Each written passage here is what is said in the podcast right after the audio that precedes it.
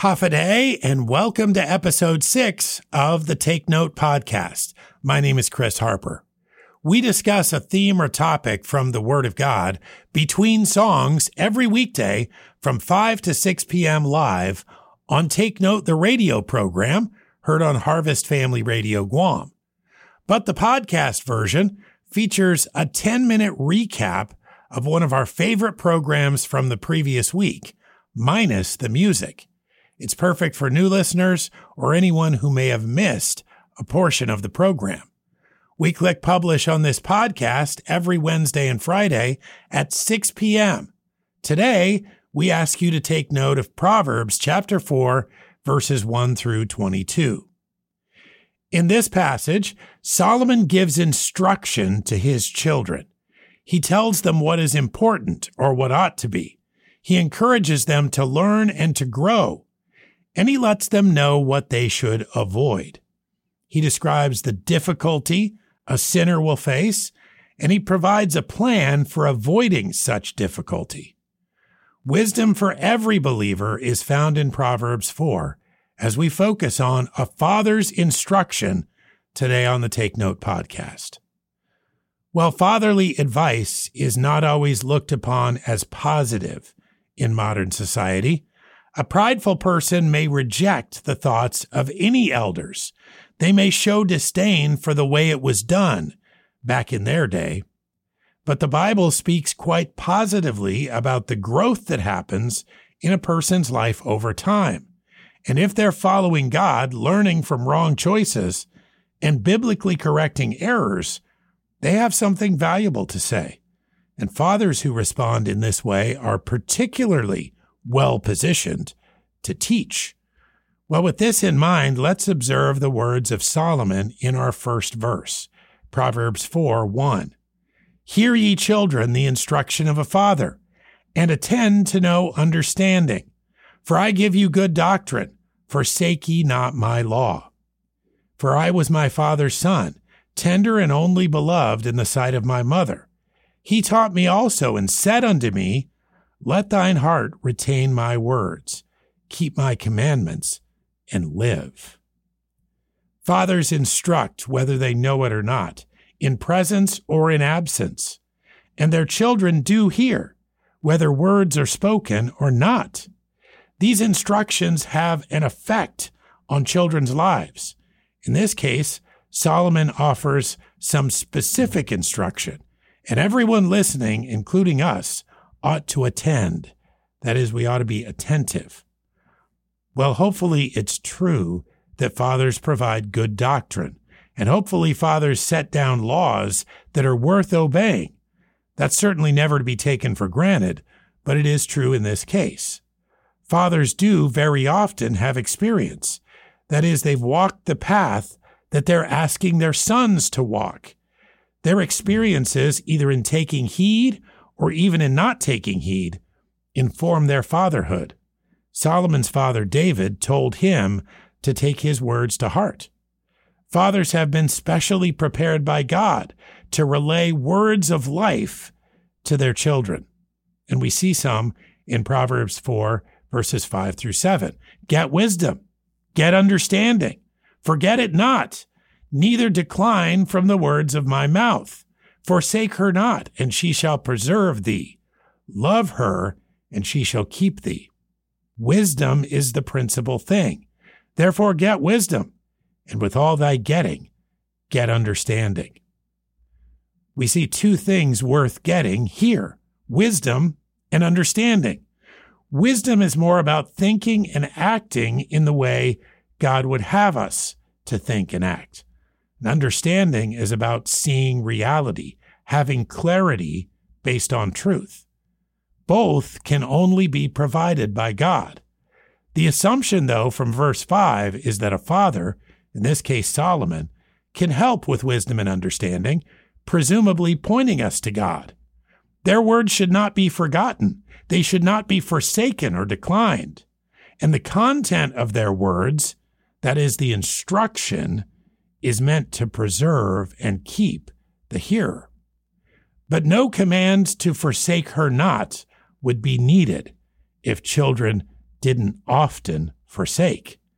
This is a big mistake, precisely because wisdom is the principal thing. That means the first thing in order. It's where we must start. How does God want us to think and act? Well, fathers can often point us to the right answer. And along the way, we gain clarity, understanding. We learn to be discerning. Proverbs 4 8 through 10. Exalt her, and she shall promote thee. She shall bring thee to honor when thou dost embrace her. She shall give to thine head an ornament of grace, a crown of glory shall she deliver to thee. Hear, O my son, and receive my sayings, and the years of thy life shall be many. We're told to lift up wisdom, to embrace wisdom while rejecting the foolishness of the world. And we're told that if we do, we will be lifted up because wisdom crowns the person who embraces it. They receive an ornament of grace or favor, a crown of glory or beauty. You see, wisdom is always attractive in a world that's filled with folly. It's remarkable. It's recognizable. It stands out. And it tends to draw others to the one exercising it, prolonging the life of any receptive and therefore obedient son. Praise God for fathers who pass along wisdom. Proverbs 4:11 says, "I have taught thee in the way of wisdom. I have led thee in right paths. When thou goest, thy steps shall not be straitened, and when thou runnest, thou shalt not stumble." Solomon has not led his children astray. He's shown them the right path. He's pointed them in the right direction. If they pay attention, if we pay attention to wisdom, we will avoid pitfalls and stumbling stones. This doesn't mean, of course, a perfectly smooth path, but it does mean a path approved by God, narrow indeed, but leading to life everlasting. The pitfalls and stumbling stones we're talking about come into clearer view in the next section, verse 13 of Proverbs 4. Take fast hold of instruction. Let her not go. Keep her, for she is thy life. Enter not into the path of the wicked, and go not in the way of evil men. Avoid it. Pass not by it. Turn from it, and pass away. For they sleep not except they have done mischief, and their sleep is taken away unless they cause some to fall. For they eat the bread of wickedness and drink the wine of violence.